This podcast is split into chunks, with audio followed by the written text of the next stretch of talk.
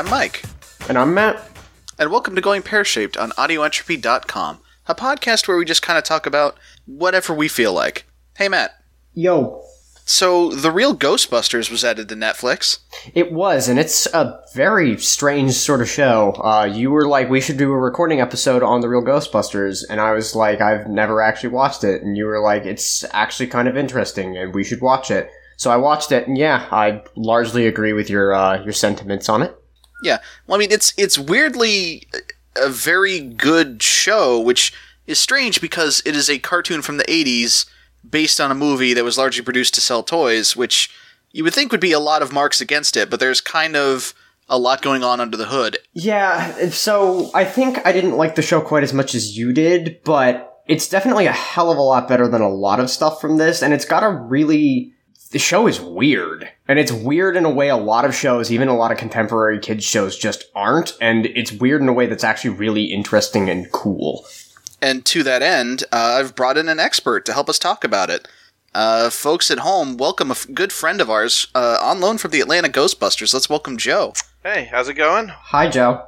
Hi, how's it, how's it going? You kind of kind of just let you let you sit back there.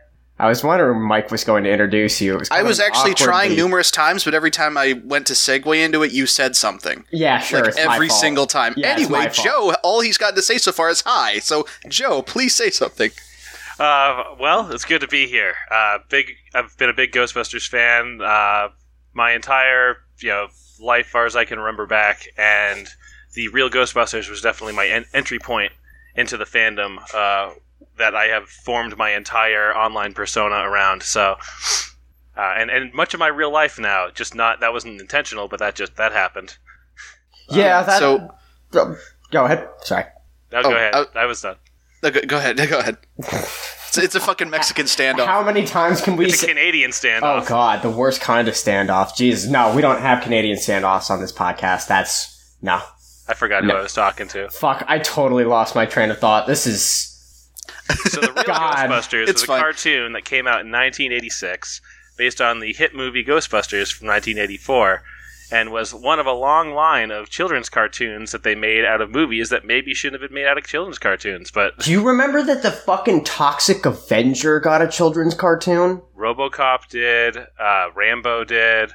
Oh, Uh, Rambo did? I knew Ro- oh, yeah. RoboCop, but uh, Rambo I was unaware. Wow. Yeah, Yeah, I like think that, that, that was of not a trend that that was not a trend that stopped in the 80s. We got cartoons for The Mask and Ace Ventura. Uh, let's see what else. There was a Mortal Kombat cartoon. there that was a Mortal. Kombat cartoon. Combat Rem- Time. Remember there was a fucking Darkstalkers car- cartoon? I'm There was a Darkstalkers cartoon. I not it, it's not that Darkstalkers was a necessarily like super violent franchise, although it wasn't really very kid friendly either. It's that why was there a Darkstalkers cartoon? Because no one in the states has ever given a shit about Darkstalkers. I used to watch people play it at the uh, at the local bowling alley. Uh, I thought it, I thought it looked really cool. No, Darkstalkers is actually very very highly regarded by the fighting game community. It is an excellent game, but nobody in the states gives a shit about Darkstalkers. No, I'm, I'm complete garbage at fighting games, but I did like I I you know I've always been into like monsters and ghosts and things like that, and and so like that was in I was like oh Monster Man like there's a Frankenstein fighting a you know a creature from the Black Lagoon that's rad. Yeah, and there's also like that's also the game that introduced me to the concept of like jiangshi and yeah, Darkstalkers is fucking awesome. We could do an entire episode on that, but we're not going to talk about Darkstalkers. The reason why the reason why they made that was almost definitely because of uh, Ninja Turtles. Let's be honest. Yeah, probably. Yeah. Uh, Actually, it may have actually drawn some inspiration from Ghostbusters as well. hmm That's not actually. I don't actually know. It, whatever. Ghostbusters. Yeah, Ghostbusters. So, Joe, when I when this first came out, I actually came to you and asked for some recommendations about like what episodes to watch, and you gave me essentially two golden rules. And uh, may- maybe you'll want to elaborate on why these are the case. But the two rules were essentially the earlier the episode, the better, and look for ones written specifically by J. Michael Straczynski. Yeah, So- it's like it's not that there aren't good episodes that were not written by J. Michael Straczynski, but he's the heart and soul of the show, and he's the reason why the tone is so much different than a lot of kid shows, where they can feel kind of cynical, like you know they're talking down to the kids, they're making some disposable you know toy bait to to get people to buy the stuff, and it's not and uh, and but J. Michael Straczynski like really seemed to give a damn about the lore of the show and like had uh, like a lot of fun character stuff and like and some actually like uh, really scary monsters and and like a lot of different moments that you probably wouldn't have, wouldn't have seen for that age group at the time. So a, a bit of, of, an aside about who this guy is. So I kind of looked into him a bit of a sort of cursory skimming. I'm not an expert or anything. So he's done a lot of writing for comics. He's done a lot of writing for TV. He was the creator and showrunner of Babylon 5 mm-hmm. which that was surprising. And apparently, his current thing is that he's an executive producer along with the Wachowski sisters on Sense8. Like yeah. that's his deal right now. He likes really v- very uh, uh, creative stuff. Kind of an so, auteur in that sense. Hmm. Is it kind of an auteur in that sense? Um, I, yeah, I don't know a whole lot about him personally. Like I follow him on Twitter and stuff now, but uh, I've always really liked. I've always just liked his um, sincerity when I, like that he brings to the, the show. Like he's always he's making stuff that he enjoys. Uh, I can respect that. Okay. Like his ba- Babylon Five was like he's he wanted to make a or at least I, I, don't know anything about the guy like I said, but I get the strong sense uh, with only a passing familiarity with that show is he really liked very specific things about Star Trek and wanted to make his own version of Star Trek that focused on those specific things. I'm not sure if anyone okay. here knows the answer, but isn't Babylon 5 a pretty well regarded kind of sci fi show? Oh, yeah. yeah. Yeah. Yeah. I have never seen it myself, but it is. It has a it has a pretty strong following. Okay, that's what I thought. But so the the other the other sort of rule that you gave me was the sooner the better. So why yeah. why was that? One. I mean, I know the answer, but for the listener. Uh, so there are God, there's six seasons. I'm not looking at it right now, but there's a lot of seasons of. of uh, well, actually, I went and looked into that. Apparently, depending on whose metric you're using, there's between five and seven seasons. Right. It's kind of weird. Yeah, five, there's was it five seasons of, of the Real Ghostbusters and two seasons of Slimer and the Real Ghostbusters, or something like I, that. It kind of depends, but also there was like a spin-off called Slimer, but also like there are places that will consider like this certain amount of time to be the first two seasons, but if you go by like ABC's measurement, it's just the first season. Hmm. It's it's weird. Yeah, the the first. So what's probably getting mashed together is the first season. When you see it, when you see the first season is like fifty six episodes or whatever, is they had two. They actually had two different studios, I believe, working on the show, um, and or or at least they they were working on the show as as two for two different uses. One was. Uh, Sorry, my dog is insisting on playing tug of war with me. He's been. I was I was wondering what that sort of clinking was. Yeah, I'm trying to hold still, but he's. Uh, uh yeah, that's his. That's, that's his it's fine. It's we fine. can make exceptions for background noise when it's dogs and other cute animals. That's yeah. fine.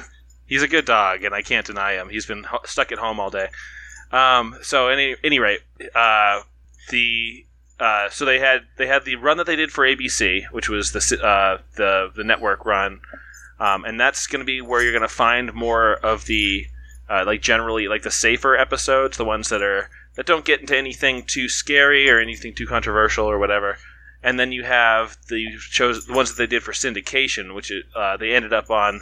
Uh, you can usually tell by which one ended up on which video company. So there was like Magic Window, where like the syndicated show, the syndicated episodes ended up on, and there was like FHE, which is where uh, I think the uh, which is Family Home Entertainment, which is where the the more safer, family friendly shows showed up on. I think I think I'm getting that right. I know the Ninja Turtles were on FHE and, and other things. Like I had a couple of cassettes when I was a kid, but the uh, the syndicated episodes is where you have stuff like Collect Call of Cthulhu and Knock Knock and like the um, like the really dark episodes, the ones that get like seriously scary, um, or or deal with things that or reference things that kids really ought not to uh, to have any idea about or be familiar with. So yeah, I have a question was weird. Uh, go ahead. Go ahead. Uh, what is the appropriate age for a child to learn about death cults?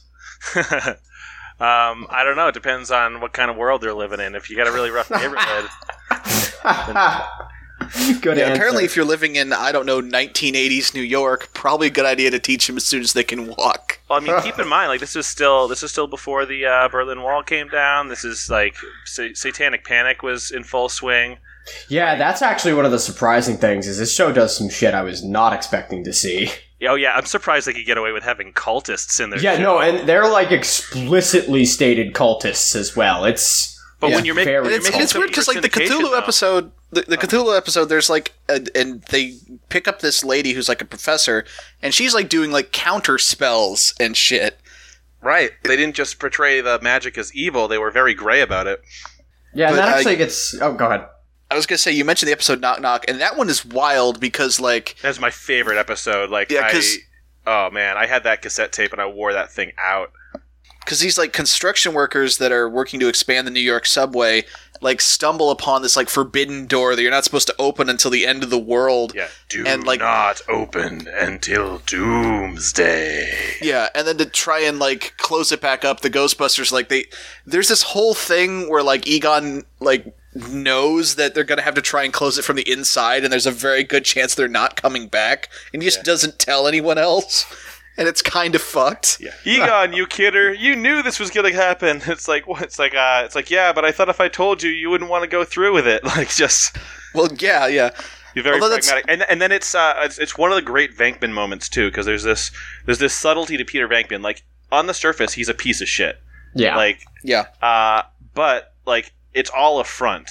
Like every everything about him is he's putting on an act, and like when the chips are down, he does the right thing. Like that's that's that's been consistent enough for me to to classify that as a character trait. And so one of the first things when he finds out that they're gonna have to like you know get out from behind the rocks they're hiding behind and like cross the streams essentially to reverse the flow of this door to save the world and probably get themselves all killed in the process. Uh, he turns to Ray and he goes, "Hey Ray, the neighbors are playing their music a little loud. I'm gonna go tell them to turn it down." And just like steps right out, like with a fucking joke, like to his pro- probable Yeah. doom. He does that. He does stuff like that in the comics too. Like I love, I love those Peter moments. Speaking Yeah. of which, uh, part of what makes that character work, and this kind of ties into what you were talking about with uh, the earlier the better, is that in the Oh, early yeah. seasons, like he is voiced by Lorenzo Music, who uh, at least I was mostly familiar with for being the voice of Garfield in basically any Garfield thing in the 80s and 90s. Yeah, he was Garfield. Like I never thought about it as there being a voice actor behind it. It was that was the voice that Garfield always had. Yeah, And and it, it was it was a perfect sort of voice for that, like just really sarcastic uh, way he just delivered everything. It, it worked really well. Apparently, though, Bill Murray didn't necessarily like that voice very much. Which I mean, fuck you, Bill Murray. First off, um, Like like Bill Murray even gives a shit anyway. like Yeah. that- like although I- I- also uh, like a weird bit of bit of trivia is always like someone brings up, well, like yeah, but then Bill Murray wound up playing Garfield when they did the fucking movies. So they ended up hiring Dave Coulier of Full House fame to do a Bill Murray impression for for the other seasons, and it's um, it's strange because when they did the when, when they didn't have likeness rights for one, which is the reason why you have blonde Egon and, and Ginger I was Ray. wondering why the fuck Egon was blonde. Yeah, they, they they needed to make sure that all these characters were not the likenesses of the actors. Um, and when they had auditions, uh, uh, was it uh, Maurice LaMarche went in to read for Egon, and like they told him, don't they? They told everybody, don't do an impression. Like you know, make these characters your own. And he took looked at a picture of Egon, and it was just a black and white line drawing. Uh, he may have he may have changed it if uh, if he had known that he was going to look like uh, like some kind of Swedish you know guy. But the uh, but he remember I remember him saying like in an interview, you know, it's like there was really no way to separate Egon Spengler from Harold Ramis, uh, and he's a very like Jewish character. Like he's got like these, uh, you know, he's got the those uh, tones to him, and he couldn't figure out a way to play Egon that wasn't like that. So he just did an impression of Harold Ramis doing Egon Spengler, and he got the job. And they're like, he's the only one that's allowed to do an impression. Everyone else has to do something different. Um, Ernie Hudson actually showed up to the audition. It was there were only two people that were auditioning for Winston, um, and it was Arsenio Hall and Ernie Hudson. And Arsenio Hall turned, and it was on the same day that that, that uh, Maurice LaMarche was there uh, to to do Egon. And he turns and he and he's like looks at looks at uh, Ernie Hudson, and he turns to you know the other guys in the room. Is like, what am I doing here? Like, what am I like? What am I doing here? If like the actor from the movie is here to voice his own character, of course they're going to pick him. And then they ended up doing the uh, doing the audition, and Arsenio Hall got it, and, and uh, sadly uh, Ernie Hudson did not. That's But, uh, that's really weird. I mean, That is strange. nothing against Arsenio Hall because he does a great job as Winston, but like, I think he's just much more animated, like that. You know, maybe, but like, why would you not? Get the actual voice of Winston Zeddemore if you have him available. Well, I guess there's an argument to be made that um, screen presence acting doesn't necessarily translate well into voice acting, so maybe That- there yeah, may that- have been something there. That's the way that I'm. I'm gonna. That's the way I'm going to interpret it if I want to be generous, uh, and if I'm going to try not to speculate on studio politics. yeah, that that- still that still feels really weird. it's weird. Because like Winston's character originally in the original movie, they were going to have, I believe, only three guys, and and and uh, Winston was going to be Eddie Murphy, and then uh, they were going to have uh, Chevy Chase and Dan Aykroyd. And then when they changed it up and they got Bill Murray instead, they they decided, you know, they hadn't written it yet. Like they, they were casting it, they hadn't finished writing it or doing any or making all the changes they were going to make. And so they were like, well, we can't have like Bill Murray on the same stage as uh, as Eddie Murphy. Like it's just to be it's to be oil and water. Like they're they're just to keep on trying to struggle with the spotlight. So they picked someone that was much more subdued and that could play much more of a straight man. And so that's where they got Ernie Hudson, and he's a he's a solid dude. Like I love I love Ernie Hudson, but he's the only it's the reason why he's the only one up there that isn't a uh, comedian. Yeah. Yeah. I mean, And then he had he didn't have the same contract as the other guys too. Like I know we're just talking about the cartoon, but just uh, as a segue, like he's it's the reason why you don't see him on it as many of the posters or on as many of the uh, DVD covers and stuff like that is because he had the same contract as I think like Rick Moranis and and the other side like the other more minor characters had because he doesn't show up till like forty minutes into the movie, and so like. He, they, they can't like even if they wanted to they can't give him top billing because then they have to give everyone else that's at his level of contract the same top billing it's a lot of it's rough like i wish he got the credit he deserved for it oh, he should, same. and because like he has the best lines in the movie. Like he gets "I love this town," and like I've seen some Ray- shit that'll turn you white and all that. have you ever thought the reason we've been so busy lately is because the dead really are rising from the graves let's have some music Yeah. um, but anyway, so let's let's let's get back to the actual cartoon. So we've talked about the fact. So apparently, this isn't like a, this isn't like a cause and effect thing. But apparently, the point where the voice actor changes is usually the mark where things kind of start to go downhill for the cartoon. Uh, and then I guess when I I, Basically, I anything guess after Baby Spookums. There's there's Yeah. some good stuff after that, but you gotta hunt you gotta hunt for it. Yeah, I remember. I actually, out of curiosity, I went ahead and jumped to uh, a an episode after that point, and like the first thing that happens is like Egon falls off a building, and Winston catches him with this like flying contraption that is the kind of thing that only exists in action figures. It is this like single person helicopter thing The where there's not a there's not a cockpit so much as it's just a fucking exposed chair, and it's just like oh. Oh, this is a thing that only exists in toys. No, man, it's an auto gyro. It's a high, highly toyetic au- auto gyro, but it's a it's a real thing. That thing only exists to sell toys. Let's be real here. Oh yeah, it's only in the show to sell toys, like, but it's based on Yeah. actual like compact helicopters. Those things were everywhere in the '80s. James Bond flew one in uh, "You Only Live Twice." Was You Only Live Oh, jeez. Twice one of the good or the bad James oh Bond it- movies? no, it's the super racist one. Oh, okay. I'm glad we cleared that up. I feel like that doesn't necessarily narrow it down. It's the one where he uh, where they make James Bond Japanese. It's the Oh. super racist one. It's the one, it's the most racist of the James Bond movies. Aside and that's and it's, it's James Bond, so that's saying something. Yeah, Um, it's, Oh, it's John, what was I Sean gonna say? Connery gets like they put uh, prosthetics over his eyes so that he has slanty Oh. eyes, and they make him Oh marry a God. Japanese woman so that he can be properly Japanese while he's Oh. training to be a ninja because he's supposed James Bond Oh. is supposed to be dead. It's um, it's a fucking shit. God, wow. fucking Sean Connery and Yellowface. Wow. Um, so oh, and then they, speaking and then, of really and bad, they his uh, wife pretty much immediately. That's if, all she if exists I for. could like go to a fucking university to try and learn how to be racist as possible, and I took like a full four semesters, I don't think I could come up with something half that fucking racist. Yeah, but uh, speaking of terrible decisions, uh, so so past the voice actor change. they changed Janine's uh, character uh, uh, design too in the same season. Yeah. Uh, was was that to voice. fit the movie better? The uh, to fit Ghostbusters two better? Visually, they made it closer to Ghostbusters 2, but then they took away her Brooklyn accent because they felt it was too grating for children. Like, and Oh, that's too aggressive. terrible. And they made Janine, like, not. Because Janine's a fucking Spitfire. Like, she's, Right. like, constantly uh, on their ass about Wait, everything. wait, like, what was not their letting go. justification for taking away the Brooklyn accent? Because watching the movie as a kid, one of the things I remember finding Annie really Potts funny. is putting on a big Brooklyn accent.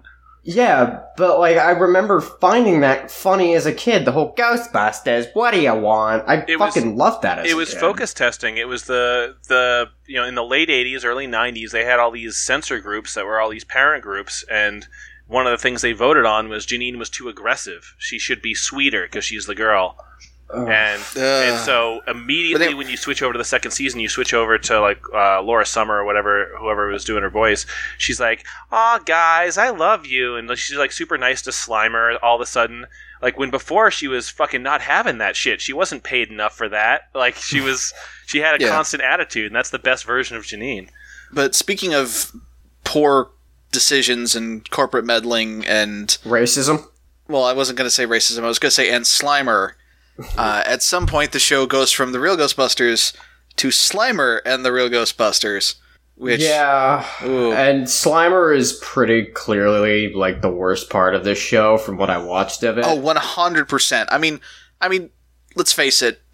I- i- Frank Welker is doing as good of a damn job as he can to be voicing this fucking weird There is blob no that speaks saving. gibberish. There's there- no, no, saving is- this. There is No, no he's- saving he's, this. He's the animal companion. He's the he's the goofy sidekick character that sell, mm. sold all the merchandise. Like when you bought Yeah. Ghostbusters merchandise, like real Ghostbusters merchandise, it didn't it didn't always have the guys on it, but it always had Slimer on it. Like they made they made a toothpaste, they made you know mouthwash, they made shampoo.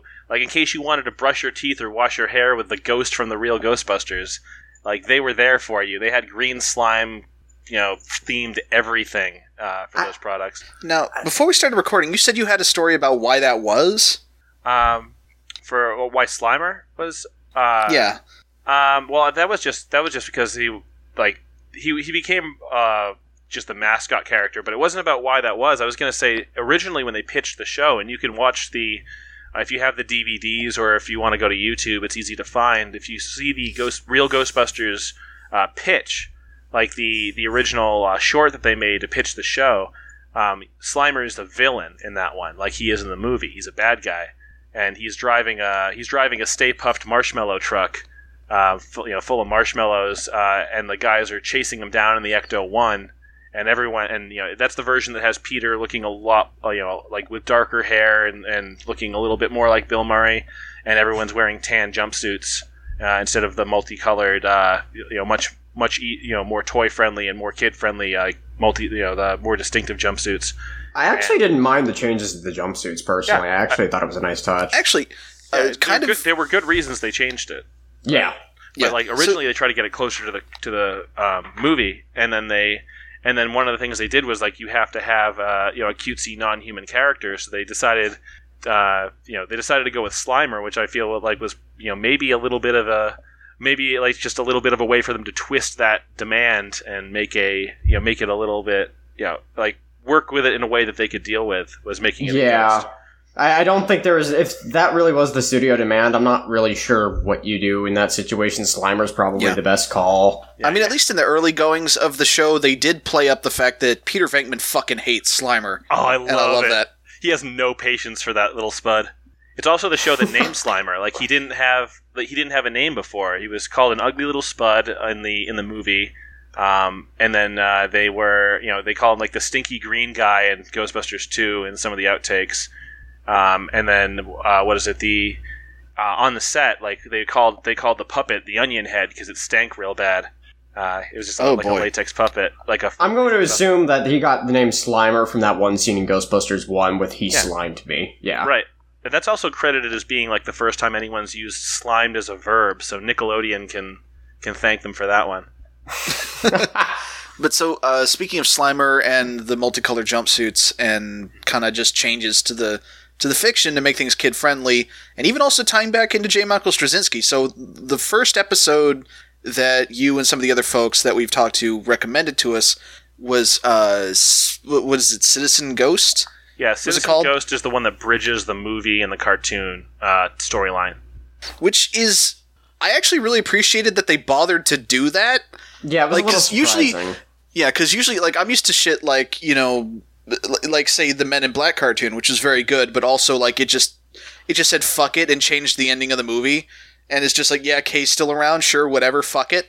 Um, but they this show actually had, and it was a flashback episode based around like the conceit is that Peter Venkman is being interviewed by a reporter, um, and is specifically asked like, well, why do you keep Slimer around if you guys fight ghosts? And he basically just explains like he explains everything. And some of the explanations are real simple and quick, kind of throwaway things, but it explains everything that like changed from the end of the movie into the cartoon, from their uniforms changing to why Slimer is around to where like in universe the name the real Ghostbusters comes from, even though there's there's an actual real world explanation for that that's actually pretty interesting, which we might get to in a bit here. But um, like that's that's really cool. I really appreciated that. Yeah, it was. It's that. It's the little stuff that I like about the show, where they like they decided to make that episode. There was absolutely no reason they needed to, and it's not even the first episode that you watch. Like it's not the first one that aired. It's not the first one you watch. It's like it's a little bit further in.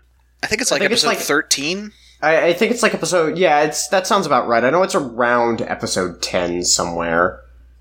It's in, Yeah. it's far enough in that it's one of the. It's clearly not the first, but it's relatively early in the show's run still. Yeah, mm-hmm. like they, it's it really sort of reinforces the idea that like again, it's a cartoon based on a movie that the kids might not even have seen. They don't. They they're aware that they don't strictly speaking need to explain how one connects to the other, but they just went ahead and did it anyway because why not? They thought of a fun story they could they could weave into it. Like they probably they probably had to justify it while they were sitting around you know the the writers table and we're like, well, how would like i i- is this internally consistent? Can we make this and not come up with a lot of questions? And they decided they could, but then they came probably came up with a, a lot of fun stories that could have happened to to connect point A to point B, and they're like, well, let's make that an episode. Yeah, yeah. I do want to say one of the nice things uh, from going back and watching the show isn't just how creative it is when it's when it's working well. Um, so as as with a lot of cartoons, sort of produced in the states and animated abroad, the actual animation quality can vary wildly from episode to episode depending on who's animating it. hell, it can vary wildly in the episodes themselves with the. Oh, absolutely. yeah, Uh, but what I was gonna say is there are a lot of instances in this show, and when I when I say this, this might sound like a bad thing, but I absolutely mean this in a good way. I mean this in the best way possible. There are moments and scenes in this cartoon where it is incredibly obvious that it was animated by Japanese people in the 1980s, yes, and I mean that in the best way possible. Oh, there's a, there's a scene that stuck out when I rewatched a bunch of episodes recently, um, and I believe the Sandman, uh, the Sandman cometh, I think is that what they called it. Uh, Yeah, that's a real good episode. That, it, it- a Winston focused one, which literary, I all liked. the literary re- references. Yeah, they, they do. They did a really good job with focusing on Winston as much as the other guys and like giving him a character. Um, but there's a uh, there's a lot of stuff in the early Real Ghostbusters where, for whatever reason, like um, Egon's PKE meter is wired to his pack. It's powered from the pack. Uh, and they, they got rid of that in some episodes, and then later on, I think they did away with it entirely. But they do a close up shot where the PK meter goes fucking nuts. Like it lights up. Like he, he turns it on and then it like lights up, and it's so detailed and like the animation looks like it's like tripled in its frame rate, and uh, and all the lines got a lot more, uh, like a lot clo- like uh, or a lot more detailed and, and all that. Like and it was it, I wanted to rewind it and watch that part again of the of the uh, PKE meter lighting up. I'm like I want that. I want that as a GIF. Like that looks gorgeous. yeah. You can also yeah. tell when like the Japanese animators take over because the facial animation gets way better. Yeah. Just the animation in general, really, but the facial animation is what I kind of latched onto. It's like, oh wow, that looks a lot like Macross. Yeah, you can you can tell you can tell when they would throw it over the in betweeners and when like the key animators were like, no, we need to get this exactly right. Yeah, Yeah, I mean that's part of it. Is I absolutely like I- it's not something that's come up on this podcast or maybe any podcast so far, but I I really love the sort of retro anime aesthetic, just the way characters move. literally and- nobody on any podcast ever has ever expressed interest in the retro anime aesthetic. Well, I, no, I mean like I, I don't think this I is know something what you I meant, but the wording was corny as fuck, and I had to. jab Okay, you for sure. It. But I like I like the way characters move in that kind of animation, and and this show frequently has that kind of seeping on through the edges. Uh, I think I think my favorite example of it, and like this isn't necessarily the best like as an episode, but uh, Janine Melnitz Ghostbuster, which is like where this sort of Gozer esque figure comes back. They, like they make a point of like, oh fuck, is it Gozer again? No, but it's this other guy that's kind of Gozer ish, and Janine ends up having to save the day. And also, there's this sequence where Slimer has to go into the containment unit, which is kind of fun. Um, but in the middle of that episode, there's a sequence where, like, the plot of that episode is that you know the Ghostbusters are really busy because there's this like kind of cataclysmic event going on, and Janine is having to deal with the fact that her apartment is haunted and that none of the guys have time to help her with it. And so there's this whole sequence where she's just trying to like she's just trying to get some sleep, she's just trying to take a shower, and these ghosts just keep kind of fucking with her. And like the animation in that bit was really good, and that just stood out to me. Um, and sorry, I know that was sort of a weird tangent. No. Um, speaking of the containment unit, like, wow, Yeah. holy shit! they they have a very interesting idea in the animated universe uh, of how the containment unit works, and uh, it it shows up a couple of times. Mostly, it's like a void, like a just a just a nether realm of, of infinite space and all these uh, and what looks like like floating rubble of a city. Um, so I'm not sure what the idea was, but it almost looks like it's a it's a dimension that's already been destroyed, and they're using it to store ghosts.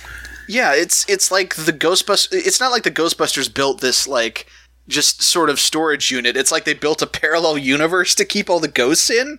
Well, it's I think it's, a really weird. to keep them in, but yeah, like to, to, that ghost that connects to a parallel universe. But then sometimes in, in certain episodes, it looks like a uh, like it looks like a sewer system. So I don't know if it just if there's just multiple ways in, or or if you know the. I, I guess it just the operated under the just idea that just like physics doesn't apply in there. did you did you guys either you guys watch um, uh, the other side?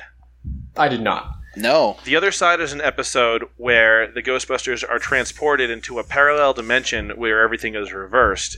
Uh, because most of the writers on the real Ghostbusters were enormous Star Trek fans, and the um, and so the uh, real Ghost uh, the, the real Ghostbusters and, and in fact all humans I don't know you ever see any other humans are being hunted down by the uh, uh, by the People Busters, and the, and the world is inhabited by ghosts and uh, with like slime backpacks uh, and all that, and they're and you know they're being chased down, and Egon and I think Ray, or maybe it's Egon, yeah, no, I think it is Egon and Ray get captured and put in the containment unit at the People Busters headquarters, and then Peter and Winston um, are like flying around. Like, and by the way, in this world, humans can fly and pass through walls and do everything ghosts can do. Just the roles are reversed and they're um, and they're trying to es- escape and break them out. And Egon goes, "Okay, but like, don't feel like you have to hurry. It's actually quite nice in here." And they're sitting on in a grassy field on a sunny day, like having a picnic inside the containment unit. Like it looks like the Windows XP background.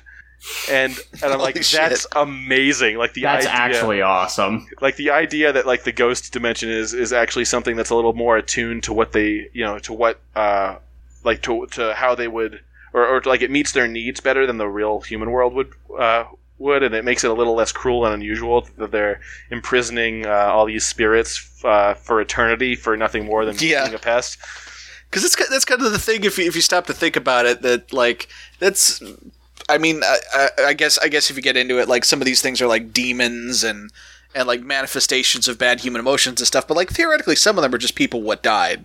Yeah, and uh, you know, and they're putting them in general population. Like, there's not no one's being segregated away. Like nobody's being protected. Everyone's just getting thrown into the yard together. So like these, you know, these class six world destroyers and and uh, and absolutely feral monsters are getting thrown in with like the grandma that like couldn't, you know, couldn't say goodbye.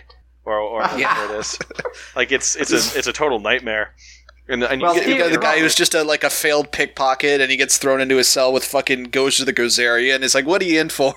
well Gozer Well, Gozer did not survive. Gozer Well, yeah, got yeah. blown up. What with her own uh, dimension or whatever. well, presumably, given what they show in the reverse world episode, though, that probably doesn't happen because theoretically the same thing would happen to humans in the alternate dimension. But given what you literally see, admittedly, Yeah, don't know. That, that makes It's you wonder. Like, so in the in the other dimension is like, can ghosts die and become people? Like, It- how does that? all, all I know is that there's a big there's a big blimp that says "Welcome to Boo York, the Big Pumpkin," and I died, and then I became a ghost. Fair enough. Oh dang! Well, uh, did, Yeah. if you if you Did- since you're a ghost, do you have to bust yourself? yeah, only only if someone pays. Okay. The Ghostbusters are a morally gray operation, and they are purely for profit, except in in in specific instances where they are not. Okay. So speaking of uh, speaking of money and stuff like that, Uh, so we should probably touch on a little bit why the show is called The Real Ghostbusters. hmm So, uh, Do you want me to go, I'm- go over that, or do you want to? sure. I, I mean, I, I could also, but I mean, if you want to, go for it. So there was a show in the late '70s uh, called The Ghostbusters. That was a live-action kid show, um, starring like like some of the guys from F Troop. I don't know if the, the Yeah.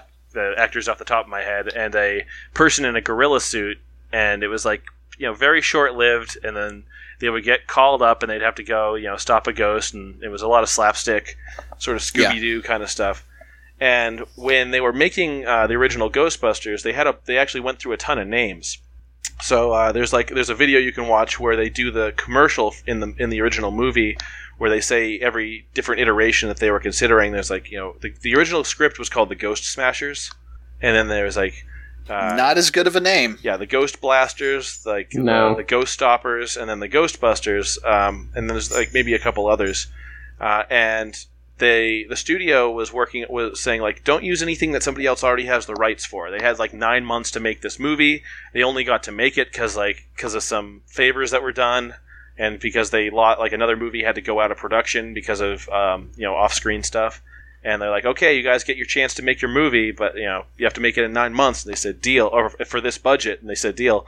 Uh, but they still hadn't had a name by the time they were filming the final scenes, Um and they and so the they're outside Central Park West, um, and they've got a huge crowd that are cheering Ghostbusters, Ghostbusters, Ghostbusters because the way and the way that they were advertising this movie until that point was just with the logo. It's like where the the Ghostbusters logo from Michael C. Gross, like the famous, like it's it's recognized the world over, was just on billboards with no explanation while they were filming this movie to, to like raise hype. So it finally had a name uh, when they like all these people shouting, and I think it was uh, Ivan Reitman that like uh, was on the f- like on the phone, probably like a car phone or something, with the studio, being like, "Hey, you got uh, in a very in a very uh, Back to the Future way, like." It's like, hey, you guys figure out the rights for the name yet? Because if not, like, you better you better figure it out soon. Because listen to this, because yeah, and uh, it was everyone chanting. It's like you don't want to refilm this scene, do you? Uh, uh, with all the extras and everything. And so they went with Ghostbusters, but they when they negotiated the rights, they only had the rights for a movie. They didn't have the rights for television and all and the you know the toys and all that other stuff, uh, which they eventually bought. But the but the company uh, Filmation that had bought the rights to the original Ghostbusters show decided to uh, capitalize and Well, they, their- they they made the original show, didn't they? yeah, but the, well, I, I- can't remember if they actually produced it or if they just had the rights at the time. I'm, I'm pretty sure they did. I, I the version of the story that I got is from. I mean, credit where credit's due is from a really old video that Movie Bob made. Okay. Um, but yeah, I'm pretty sure Filmation. Yeah, he w- he would have gotten Yeah. those details right. Uh, I'm sure because he's a big Ghostbusters fan. But the but you know so Filmation made that like they it, you know, and they they made a, a cartoon just called Ghostbusters. Uh, around the same time as the real Ghostbusters. What's a, we- so- a weird thing about that cartoon is it's like it it treats itself as like an an in canon sequel to the original fucking '70s show. Yeah, they're the, so like the characters in that are like the children. sons. Yeah, the sons of the original characters, and then they have you know Kong the gorilla is is you know there. No, no, that's that's the that was Or, part, that was one Tracy of the jokes. gorilla, is Tracy the gorilla. yeah, Kong yeah. It was the. Spencer, Tracy, and Kong, but Kong was one of the dudes, and Tracy is the gorilla. Yeah. Yeah, and I and I had a tape of that show too because my you know because they they fucking got my grandparents with that switcheroo. Like they they asylum filmed uh, you know my grandparents, and so I got two tapes. I think probably because my grandma bought bought the um, Filmation Ghostbusters tape and was going to give that to me for like Christmas or, or something, and then my like somebody pointed out that it wasn't like it wasn't the the Ghostbusters that I watched, and so she got she gave me she bought the one that had Knock Knock on it, and I got both of them. Uh, but I liked that other one too. Like Pr- uh, Prime Evil was like a was a great villain in the Filmation Ghostbusters. He was a Yeah. the, a robot like skeleton wizard. He was he was essentially a, a cyborg version of Skeletor, and his mouth was a Wow. screen that had a um, that had a waveform going between it as the mouth. And so he would talk through like the waveform, and oh man, that was I, I was obsessed with that specific character design, and like I Yeah. incorporated it into all kinds of monster drawings that I've made at That's the time. that's that's something from what I understand is that the Filmation Ghostbusters actually is pretty good as far as '80s cartoons goes, but it's up against the real Ghostbusters, which is like one of the best cartoons of the era, flat out. So I, I feel like the having that competition was very good for keeping the real Ghostbusters more uh, grounded and more straight, like uh, like kind of more straightforward with the uh, with the you know the ghost busting and all that, and keeping it in the real world because the Ghostbusters Filmation's Ghostbusters was a very He-Man like like they would go to you know there was a ghost world that all the ghosts came from, and there was all kinds of wacky cartoon characters. Like all the all the bad guys looked like like second tier He-Man bad guys. Actually, that's um, that, that's something kind of to bring up, and this it's very much in the spirit of the actual movie. But the real Ghostbusters like really makes a point of like reiterating that this it takes place in New York. Like there are so many shots of the New York skyline. They'll they'll talk about like New York locations. They Venkman talk about just- like Queens and shit. yeah, they're just like, oh yeah, the, the the ghost is heading to Brooklyn. We better follow it. Just um, all the time dropping that they're from New York. Yeah, Ma- J. Michael Straczynski, I think, or no, no, no, that's what it is. That's uh, sorry, I'm getting my eras wrong. It's actually uh, uh, Erik Burnham who does the comic. Uh, will make notes about funny sounding names in the New York area, like funny sounding town names, uh, so that because it works better in universe for a, like a Ghostbuster story. So when they're like offhandedly mentioning where things are, it'll be like in Schenectady or something. Oh, Uh, cool. They, I think they did some of that in the, in the real Ghostbusters as well. And then they also have them travel. You know, they go to they go to New Orleans or Louisiana at some point, and they go to Hollywood. And they go to Paris and and a, you know a few things like that as well. Yeah. as well. But I, I do like that the bulk of the show either takes place in the city or like on occasion they'll go upstate. But for the most part, it's in New York, New York. yeah, they're not a global ghost hunting force. They just take care of New York. So um, we might have talked a little bit about. So speaking of, um, wait, did, did, did we did we talk about the thing in Miss Miss Miss Haversham's attic? That was before No. the recording. That was before the recording. So that was an episode that really stood out because it was weirdly personal for this character. Oh, hello.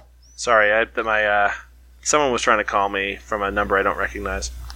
Oh, Okay. We're anyway. Continue. I mean, uh, the nice, uh, nice fucking Steven Universe ringtone, by the way. Uh, I wasn't I don't sure know if you could hear it from there. I could, one hundred percent. I don't know if that's going to be on the on the uh, like final audio, but um, so wh- uh, what the fuck was I saying? you were talking So about Miss talking about the weird, attic. the weird uh, character moments in Miss, Miss Faversham's attic. there we go. Yeah, so there's this thing where like uh, it, we've kind of mentioned before that the show kind of gives Peter Venkman like a bit of depth. I mean, like a, a lot of the actual like sort of heart of the characters, like they they they lean very hard into into sort of uh, Ray Stantz being kind of the dumb one. Um, it's almost like uh, big- Matt, you know that kid. that limousine bit from Homestar Runner. It's like, oh, but they made me fat. It's like, well, you're the comic relief kind of Oh thing. Oh God, yeah. Yeah. Um, and then, you know, Winston is Winston and Egon's Egon, but like Peter Venkman is almost pure sass, but then he gets this episode where like this old lady comes to them for help and Peter Venkman like decides like, hey, we're gonna help her for free because she Without reminds me of my mom. Yeah, any hesitation. Uh, he, I don't even. I, I'm not even sure if he says that out the gate, but he's just like, like he's like, no, Well, like don't fa- worry. like fa- no, early on, I, I actually watched it recently. Yeah, he actually a- he'll he says that they'll do it for free, and then later the guys ask him why. It's like Peter, what's what's getting into you? You're Like, like you actually the okay? greediest person here. Yeah, it's like she reminds me of my mom, guys. I we got to help her out. yeah, and, they don't. They don't drill him on it. Like they're like, okay, which I like. I, yeah, I and I actually I actually like about that touch as well. They're just like, all right, say no more.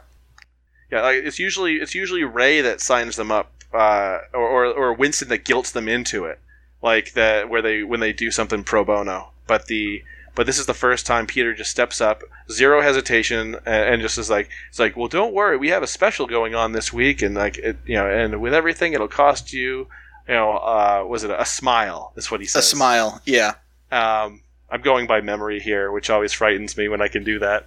But Yeah. the uh, but yeah, so they so they do the whole thing, and not to get into too much detail because I re- I really think people should watch the episode for themselves. It's on Netflix, like the rest of the show is right now. Um, but the bottom line is, you know, they solve the lady's problem, and then they realize that she's alone, and then while the other Ghostbusters like go off to do another job, Peter opts to stay behind uh, to have tea with this lady. So I mean, so at least for one day, she won't just be sitting in this, you know, fucking giant you know house. old house just yeah this giant house It's just Vic- by it's a- herself It's a giant Victorian in, in I think uh, trying to remember. It's not in Queens. It's up in up in I don't know, like the northern part of Manhattan. I think. Yeah, and it, and like it's it's it, the, there's a musical sting and there's actually it's yeah it's actually a really memorable ending and you were actually telling me apparently after that like um, again Straczynski wrote that episode and some of the other folks working on the show asked him like dude are you okay. Yeah, it, that, I, Oh. I actually didn't know that story, but like, but yeah, it sounds sounds about right. Like they, yeah um, I don't know if it's true or not, but yeah, the the story that that I, I saw was that yeah, Straczynski like people came to him and was like after he submitted that episode, they hadn't you know animated it yet. It was like, dude, is everything all right? like, are you doing okay? yeah because it was Yeah. you know it just seemed it was dealing a lot with you know she he uh, or Venkman's just like yeah my mom was just just alone a lot uh, and and she was just so sad and like and, and it, do- he doesn't outright say it but like yeah she's not a, like his mom's not around anymore and like you know she passed away and so like there's this like that one moment there and then I mentioned earlier when we were talking about it like I think it's a later episode where um, I think it's Venkman's ghost repellers or something like that where uh, his dad shows up uh, like Venk- Peter Venkman's dad, and his and and his dad is the part is is definitely the part of Venkman that is a total asshole, and it doesn't really give a shit about anybody. Is always looking is, is like a total PT Barnum, like trying to put one over on everyone, always trying to capitalize. Yeah he's a huckster Yeah, total huckster. Like he thinks that he thinks uh, he congratulates Peter on setting up the whole Ghostbusters thing because he thinks it's all a rube. Like that ghosts clearly aren't actually real, and that he is he's tricked the entire city of New York into thinking they are, so that they'll pay him to keep the ghosts away, and he can make a mint and not have to lift a finger. And uh, and when you pair that together, it's like, oh my god! Like if this lady it was like Peter's mom, it's like like this this is like incredibly tragic that you know she got taken in by this total piece of shit. And like peter saw that happen and then the guy took off uh, you know and left her alone um, until you know uh, till the end of her life. And like you know that's that's where peter's like the sparks of morality that you'll see coming out of him every now and again is all because of because of that moment. And it humanizes him a lot. Uh, but so let's let's talk about the total opposite end of the spectrum. Let's talk about chicken he clucked oh I haven't, shall we I've not watched that since i was a kid i think but yeah. Uh, Matt I think I think this is one of the the one you actually mentioned it earlier. Do- how much of that do you remember?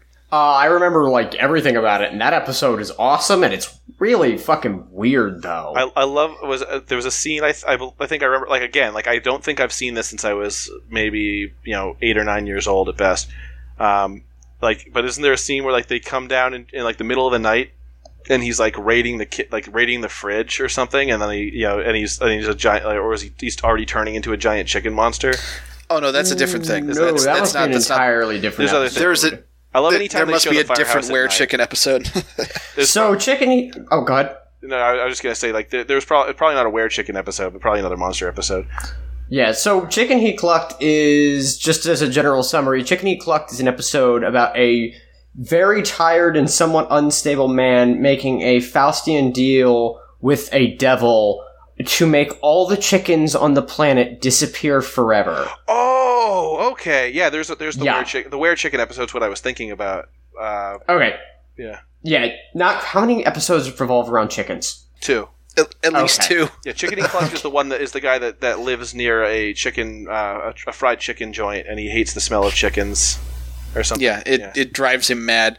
What's Yes. wild about that episode is that the way it's solved is essentially this demon is embarrassed that he like He got had roped stu- into the stupidest contract of all time. yeah, and he he essentially turns to the Ghostbusters for help. That's like, look, I'll fix everything, but you got to get me out of the contract with this moron. So help me out here.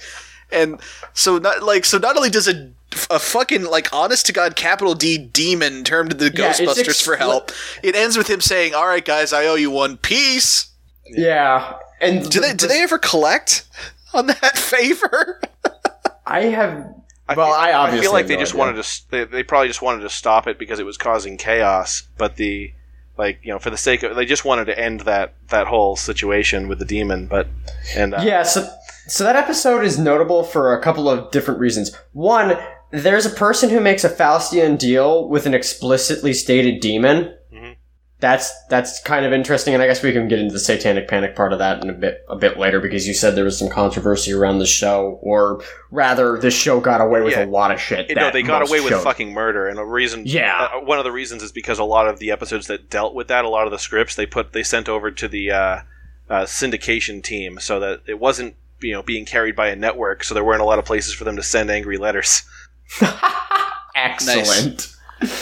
um, but yeah, it was notable for that. It's also noticeable as establishing kind of like the paranormal entities being, well, so the paranormal entities in this show, as far as I can tell, range from everything from just like genuine mindless monsters to actual, like, honest to God institutions. And the demons, or the demon they talk to in this one says that the Ghostbusters are kind of well known among his kind as causing a lot of trouble for them. Which I thought was actually kind of an interesting development that a couple of other episodes kind of hinted at is that the Ghostbusters themselves are kind of kind of have a reputation in this universe the same way that like the Doom guy has a reputation in Doom 2016. Maybe not quite that Well- ruinously well, terrifying. The, the Ghostbusters are to ghosts and demons. Like that's probably who they tell stories about around you know their their hellfires and whatnot. Like the these are these are mere mortals that figured out a way to have leverage over the supernatural world. And like, thank God they can't get to us where we live. yeah, the difference is the Doom guy does and can actually get to them where they live, which makes it way funnier. But I digress. I will. I mean, sorry Doom 2016 is a really good game. I'm, but like, if if you had a proton pack in that game, I I think it might actually get better. I mean, you I have wish- a shotgun that has two barrels, and when you squeeze the trigger, it fires both barrels, and it blows the the demons what in half, which I- is awesome. I would absolutely kill for another uh, Ghostbusters video game like we got back in 09 because like I, and I want them to really up the ante on the fact that you're firing what is essentially a fire hose that shoots lightning. Lightning, yeah. Which is actually Yeah. speaking of fire hose that shoots lightning. Yep. Good segue. Call of Cthulhu, another episode, or not the Call of Cthulhu. I'm collect call re- of Cthulhu because they Yeah, for some reason didn't go. realize that Cthulhu was in the public domain. Or they wanted Uh, to try to sneak one under the folks that weren't aware of H.P. Lovecraft's work. Yeah. Also, I think it might be referred. It was probably Cthulhu because it was probably easier for the kids to pronounce. Yeah, that's Because that's if a pretty kid sees idea. Cthulhu, they're just gonna stumble over it. But Cthulhu I think in the episode is- they they pronounce it Cthulhu. They still. do. I, like Egon Yeah. specifically does, yeah. I don't know. It's kind of a weird situation. There's no way they wouldn't have known that that was in public domain. Though. It's, It's- yeah, it's it's, really weird watching the the cartoon and like seeing people talk about the straight up fucking Necronomicon though. yeah, it was There's a- very a, strange. Shoggoth fucking shows up. Yeah, also strange is when they shoot the lightning guns at like the the fishmen in the sewers and they blow them to fucking pieces. Mm-hmm. And then said fishmen start regenerating like, well, hideous, awful monsters do. Yeah, I don't Hey, hey that was Matt. actually one of the Hey Matt, Yo, do you know what happens to a proton stream when it hits a fish man? I'm assuming it makes it fucking explode, blows its fucking arms off because Well- that's what happens in the show. Well, I was gonna make an X Men movie joke, but no, you're correct. That's what happens. Okay, yeah, no, and it's actually kind of a that was that watching that episode was the point at where I started to realize this show's actually getting away with like a lot. Yeah, that was Like, one of the a episodes lot, that a lot. like almost it aired maybe twice ever. Yeah, And, like, I'm and not people would just- surprised. And for a long time before the internet, people would describe this episode, and people were like, "You are fucking crazy! Like, there's no way that was a real thing that Th- happened." yeah, there's no way they have an episode where they shoot lightning guns at monsters and dismember them, and you- also there's a And also, there's they, they have they, they have an ally that's like this professor lady that they pick up, and she's just fucking casting spells. Yeah, they have a literal master of the occult. That they call in like a literal master of the occult to help them deal with a fucking death cult. They're not even Like- And then, cute and then it. the like- episode ends with the with the death cult sur- like after they defeat Cthulhu, the the death cult like surrounds the Ghostbusters like they're gonna fucking lynch them, and then the fucking cops show up. because the only other way that was going to end was with murder. Yeah. Like you know, you know they would have had to do it. Like they would have had to turn those proton beams on a on a living person, and it would have been really gross. Yeah, no, they they don't regenerate. That would not have ended well for them. Yeah, that's kind of one of the big takeaways I got from this show, though. Is this show got a like Oh. I don't I'm not even sure that Cthulhu episode would fly nowadays, but back then that must They- have been insane. Well, they, the shows these days do that, but then they would call it something else, and they'd make a joke out of it. Whereas this Yeah, and one, put- like Cthulhu rises from his slumber in the deep and comes on to land, and like their proton beams do nothing, and it's just like, oh my god! And then they had to Deus Ex Machina has to show up at the end to put him back to sleep. Yeah. Well, they, they like get a lightning bolt to strike a roller coaster, Yeah, and it's an idea that Ray got from a comic book. It's it's a little weird how they how they wrap that one up, but Yeah, it's still fucking great. I, that I- one's a little odd. There, there's a line in that where Egon said, like when when uh, they're like, "So this Cthulhu guy is real bad news, right?" And uh, and he's, he's like, "Yeah, he makes Gozer look like little Mary Sunshine."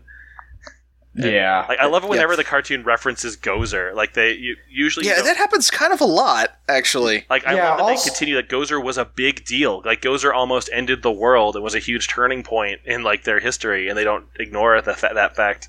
Yeah, I feel like that's an equal parts thing so they can constantly tie back into the actual mainline franchise and also because they actually give half a shit about continuity in the show, which is kind of a nice detail. In the in the same episode, towards the end, like when they're hu- like hiding and huddling underneath the uh, roller coaster, Winston says, "Sometimes I wish I never answered that ad you guys put up."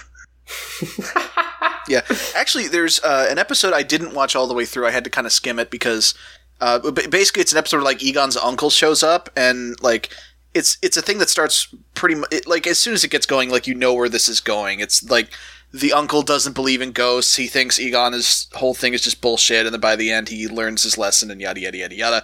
But there's this great bit where he he comes in and uh, Peter Venkman introduces like everyone to uh, to Egon's uncles, like uh, Dr. Spengler, I am Dr. Venkman, this is Dr. Stantz, and Dr. Zeddemore.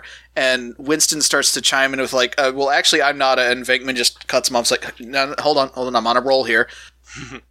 and uh, yeah, Yeah, it, it, it, it- Well, as Venkman- always, I'm really Venkman bad at to talk repeating other people. people's jokes. So, Yeah. Sorry, go ahead. No, it's all good. I was going to actually bring up the point that one of the one of the weird things about this show is at first I wasn't quite feeling it, but the more I watched it, the more I liked it, and I kind of started to realize that with this show, you sort of have two shows, at least occasionally, kind of slammed together. You have the kid part of the show, which is show Slimer and kind of unfunny physical humor and also push toys. And then you have the other part of the show, which seems to skew a lot older. And that's where you get the really interesting stuff, I feel. And the episodes I watched that focused more on the skewing older stuff were far and away the more interesting episodes, and were the episodes I actually really, really liked. yeah, which is a shame because that's that. Then when you start seeing in later seasons. Uh, they were pressured really hard to lean more towards the younger audience and, and even to make it younger and younger instead of growing with their audience like a lot of shows know how to do now. Uh, yeah, because Samurai Jack. Yeah. Actually, a great example of that. Um, you know, or even even stuff like Steven Universe, where Steven gro- ages with the show, or Adventure Time, where where Finn grows up with the show, like, and, and they get more and more like serious and complex episodes. Uh, real like the real Ghostbusters went in the reverse direction and got more and more kiddie because that was what they that was what the studio, the people that actually had the money, felt that they needed to do to sell more toys, and Yeah. and it was We, we got we got to sell these fucking ecto coolers, and for that matter, why is why is it Slimer's name in the title? Ugh. Yeah, I don't. Yeah. I don't mind like I, I don't mind the extra like the open once it changes the opening to Slimer and the Real Ghostbusters and they add in like Luigi the chef and like all of Slimer's friends, but like like that that stuff was fine. But like, Oh, it what? on- Hold on, hold hold on. Yeah. I hadn't actually watched any of the Slimer and the Real Ghostbusters episodes. Did you say Luigi the chef? There's yeah there's a, there's a fucking uh, Lady in the Tramp ass fat Italian chef that feeds Slimer for free because they're friends, and then there's like a mail uh, a mail carrier lady. Uh, who like comes by the firehouse, I think, and then she's you know, and she knows like they introduced all these ancillary characters that interact with the Ghostbusters that Slimer could then also be friends with. Um, and then they had the Junior Ghostbusters, uh, which was al- also them trying to cater to a younger audience. That was like, uh, you know, three, um, you know, three diverse kids, uh, uh, two boys and a girl that were that were there to you know be the Junior Ghostbusters, and like they got an old PKE meter and stuff like that. Um, and they would try to solve mysteries, and Slimer would go and hang out with them, and then they would need to be saved by the real Ghostbusters if they got in too deep. But or sometimes they would help and save the day, as they sometimes, some, you know, with like the power of heart or whatever. And the uh, Oh God, It- it's that's a lesson that like people making media for kids never seem to get is that like kids don't necessarily need to s- to watch other children. Well, it's all based Like- off of like the Batman and Robin thing. As soon as they introduced Robin in the Batman Detective Comics, like the the younger, um, you know, the younger reader uh, viewership, whatever, exploded, and like every every show since then has been chasing that. Like you have to have the child Yeah. sidekick because then the kids can imagine themselves as being in on the action as well.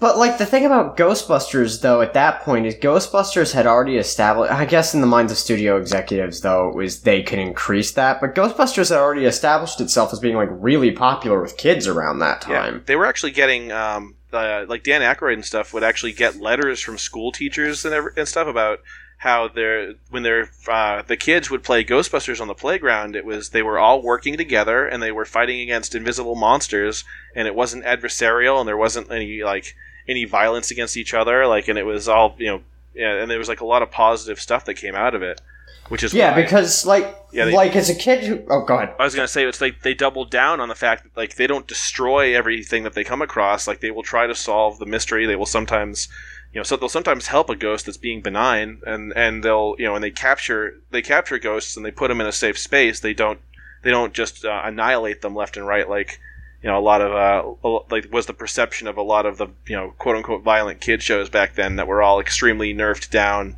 with you know harmless laser fire that was always over people's heads. Yeah, and like the thing I remember is, one of the things that I distinctly remember about Ghostbusters growing up with the franchise as a kid is Ghostbusters uh, was one of those movies that wasn't it it was kid friendly, but it wasn't aimed at kids. It was 80s Which kid made it a- so it's Yeah, had which made it- stuff in it. yeah, which made it a grown up thing, which made it cool. Yeah, the, That's what I remember about Ghostbusters, or at least thinking it when I was like literally five years old. well, absolutely. Like the one thing that solidified um, my fandom of it was I, I loved it when I was a kid. I watched it, watched the TV show all the time, and then I would watch the movies. They would. Uh, my my dad rented it for me one time when I was. Um, sorry, I'm hearing a lot of noise. One of my cats is knocking something over. Um, the uh, I was I would watch the the VHS tape from the video rental store every time I got sick. Like my dad brought it home for me so I could see it, and uh, and I was obsessed with it then. And then I didn't see it for a while. Like it was wasn't until I was um, in like high school when I saw uh, it came on Comedy Central one day, and I wa- and I watched it again. And there were so many jokes I didn't remember, like the Yeah. whole "he's a sailor, he's in New York, we get this guy laid, we won't have any trouble," and like all the smoking that's in that first movie, and like and um, and like there's like a bunch of there's a uh, the the scene where Ray is you know in, in the in the montage where Ray is sleeping and the ghost unzips his pants. Oh yeah, the ghost blowjob. I was wondering Yes, when we were going to get to That, that. that was that was like a whole subplot that was cut, wasn't it? Yeah, it's uh, the Fort Detmerring scene where uh, it's not, there's not a lot of it, but they did just finally uncover the uh, the film of it in Ivan Reitman's uh, uh, storage unit. Uh, so we're they're going to try to restore that one, I guess, and they'll pu- they'll put it up somewhere. They it sounded like uh, Reitman just got uh, interviewed on the um, there's a, a Ghostbusters podcast called the Interdimensional Crossrip that's phenomenal that just had its hundredth episode, and they interviewed uh, both Dan Aykroyd and Ivan Reitman on the hundredth episode, and and Reitman said that he's not there wasn't a whole lot to that scene other than what you already saw, and it wasn't very good, which is why they cut it. But there was supposed to be this whole thing where they were they were uh, Ray and Winston investigate Fort Detmerring, which is being haunted, and they're trying to call the ghost out, and they can't. And Ray dresses up as the in like an old general's outfit and falls asleep on the bed, and and that's when the ghost shows up because she I guess had a love affair with uh, with a general at that fort, and they capture her or something. And that's the that's what Ray and Winston are coming back from when they're having the the talk about the end of the world. Um, so when they're coming Excellent. coming back in over the uh, over the George Washington Bridge, um, you know, it's the reason why they're in the car together. It's the reason why they're not there at the firehouse when uh, Peck shows up and blows blows the containment unit. Uh, they were they were there on an all night bust taking care of that ghost, but it's such a weird tonal shift. Like it's the one, it's the time I'm always uncomfortable showing that movie to a new person. Yeah, and that is like the one scene everybody points to because if you watch that movie, like, and you weren't a child, because that went straight over my head. Oh, I as a thought kid, she, I but, thought, I thought he, I thought he passed out because he got scared that a ghost was like, yeah, pants off. same. like, and because Yeah. ghost pulling down someone's pants, you know, as a comedy thing wasn't out of the, out of the range of my imagination, but a ghost, you know, slobbering on a knob was definitely not something I was familiar with at the time. Yeah, same. But yeah, that's like the one scene everybody always remembers. It's so as being uncomfortable. Really, it's really out of place. and it's even worse when you've like heard when you've read a lot of stuff from Dan Aykroyd. Like, like he is he has a story about a friend of his that like was staying in a haunted hotel room in in um, New Orleans and like appa- and had a three way with two ghosts, and that ghost has sex with people all the time. Like he's he's adamant that ghosts are are just like people; they can be very sexual, and you sometimes and and and ghosts will have sex oh, with people. jeez. Oh yeah, Awesome. So Dan, Dan So Aykroyd of- is, is is a crazy uncle, and I love him. But sometimes I'm like, Dan, Dan, please stop, some of the stop, shit, stop. yeah, that that dude is a trip, and some of the shit that leaves his mouth is unreal. I love that he exists in this world. He is a pure being. He is very positive, and and and he is, uh, you know, he will speak out against anyone that's being treated unfairly, and I love him for it. But sometimes he needs to shut the fuck up because he sounds like a lunatic. So s- speaking of um, s- stuff that's Ghost kind of blowjobs. weirdly out of place, you mentioned Walter Peck. Uh-huh. Man, that's like it's not. The, like that's the thing is after the ghost blowjob being the first observation people will point out about that movie when they actually like stop to think about it. The second one is how weird it is that like the EPA are the they're kind of the bad guys in that movie. Reaganomics. Yeah, Yeah, it was it was it was bureaucracy that was the bad guy in that movie because it was a going into business story. Yeah, but like it, it was a weird. It was. It felt like a weird choice uh, more and more as the years have gone on, and especially these days, it feels like a weird choice. Well, it's the reason It's why. like, oh see- man, watch out for the fucking Environmental Protection Agency. Not for much longer. Oh. But the uh, yeah the it's it's the reason why you'll see people list it as like you know the top 100 like liberal movies of all time, and you know Ghostbusters will make it on there. But then they'll be like the top 100 uh, conservative movies of all time, and Ghostbusters will make it on there. It's just like yeah, Yeah. I think maybe you guys are reading a little more into this than you were intended to. Although I do Yeah. say I think that's kind of tribute to Ghostbusters' sort of universal appeal as a franchise. Well, as both a franchise, but especially like that first movie. Like that movie. yeah, Well, it's it's When I think so of, like- many different things. Like it's a horror Yeah, it's a- movie, it's, a comedy, it's a going into business story, it's a New York It's a- movie, it's a Yeah, it's a buddy it's a movie. scientist fantastic- movie. It's it's a fantastic movie. Yeah, like I th- sci-fi like when it comes to like when it comes to like unassailable classics from the '80s, the three I think of immediately are RoboCop, Ghostbusters, and Terminator. Those are like the big three. I'm going to be really embarrassed if Terminator was super early '90s. No. Terminator One was '80s, right? Yeah, Terminator One was eighties. I believe so. Okay, awesome. It was like- I it still was like Terminator Two is is super '90s though. It is the '90sest. Yeah, I was about to say T two. I remember being like very. He hacks early into an ATM with a palm top computer. It's definitely not the eighties. Excellent. The It's uh, got Yeah. bad CGI in it. It's the '90s. Yeah, it's like CGI in T two isn't that bad actually. well, it because holds up because they did something that CGI was good at, which is like a formless reflective surface.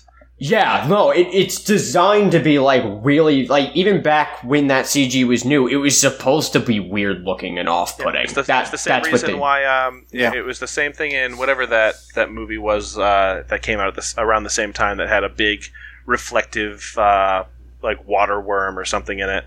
There was like two movies that did that same effect that actually still look good. Sphere. Um, like I don't know, maybe. But then there was um, uh, what was it? It's like it's like Toy Story. Like it, it's it was incredibly primitive CGI by today's standards, but they they played to the strengths of what CGI could do well, which was plastic surfaces. And so all the main characters and like the environments in that movie look good, and the people look like nightmare fuel. Yeah, yeah. which I guess they kind of also played the strengths of because one of the main characters in the original Toy Story, one of the more prominently featured one, is Yeah. Nightmare Fuel. Yeah, they don't show So- Andy uh, very much, and they don't show his mom like at all. Uh, but they but they show a lot of Sid because when they show people in that animation style, it looks incredibly off-putting. Yeah, I, the only other character I can think of that like shows up in that human character I can think of is like Sid's sister. Mhm. Shows up for a little bit in that film. But Like like, she's also supposed to be scary. So yeah, less scary though. yeah, she's But yeah, you're supposed to not know about you know, anything about her until uh, you find out what happens to Buzz, and then Yeah. he's just having a tea party.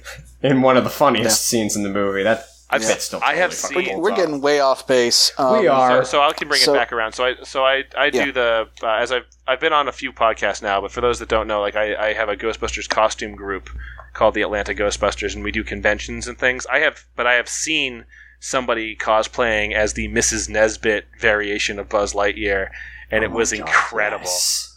Like I, Oh Yes. yeah, c- complete with carrying the arm around. Yeah, like with the hat on and stuff. Like I, I, I, it was in a crowd, and I wasn't sure what I was seeing at first. I saw someone in power armor, and I was like, "Oh, that's interesting." But what's going on with holy shit? Holy Shit. And I was like, and I, and I just, you know, I got close enough. I was like, Mrs. Nesbit, and like they pointed over to me, like, "Yeah."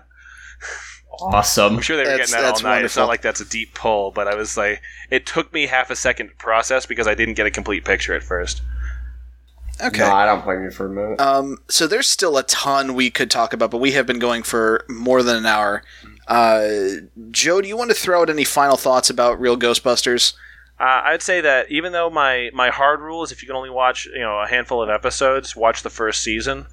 Um, uh, there are still great episodes that are that go all the way through to like the six seasons and stuff where, um, like because J Michael uh, J Michael Straczynski didn't leave the show, he still was writing good stuff, and they were working around the limitations that they had. Uh, so one of the ones I, I watched recently, it's not I could wouldn't really say it's like a great episode, but there is an episode where Walter Peck shows up, and Oh boy. it's called Big Trouble in Little Slimer, and Walter Peck shows up with some with some uh, like henchman, uh, private investigator, and and he has joined like a you know unidentified you know flying objects uh, task force team or something, and he classifies Slimer as unidentified and flying. And uh, and they like take him to a, a science lab where they're going to dissect him and all that. And their version of Walter Peck is incredible. Like as like just this maniacal evil villain and um and I just I would love to see uh I I am trying to come up with the the actor's name and it's Oh, William Atherton. William Atherton thank you I was like I know it's one of the Bills there's many Bills that worked on Ghostbusters uh, but yeah William William Atherton I think would find it hysterical because like he is he has dealt with a lot of stuff for being you know Walter Peck that's what people recognize him as Walter Peck and the asshole reporter from Die Hard He's very good at playing an asshole. Oh, so especially an '80s asshole. He had the right hair Yeah. for it. He could like bug his eyes out real good. Yeah, but all right. Um. So all right. So that's that's the real Ghostbusters. Do you want to talk at all about like Atlanta Ghostbusters in general Yeah, sure. uh, Um, before we move on to questions? yeah, I'll, I'll be brief. We do uh, so you know, in addition to just having fun and, and making costumes, because it's a lot of fun to dress up like your childhood heroes and and you know and watch people's faces when you show up. Uh, in costume with all the ga- gadgets and everything, we also do a lot of charity work uh, as a, you know, just to make sure that we're we're not doing it for purely selfish selfish reasons. It's also a lot of a lot of fun to, to do things for to do all that and have it be for a good cause. Um, so we're raising money right now for uh, in a couple weeks. We're doing a uh, the American Cancer Society Relay for Life. And if you go to the, uh, I'll make sure we get a post up soon on the page. But if you go to AtlantaGhostbusters.com, it'll bring you to our Facebook page.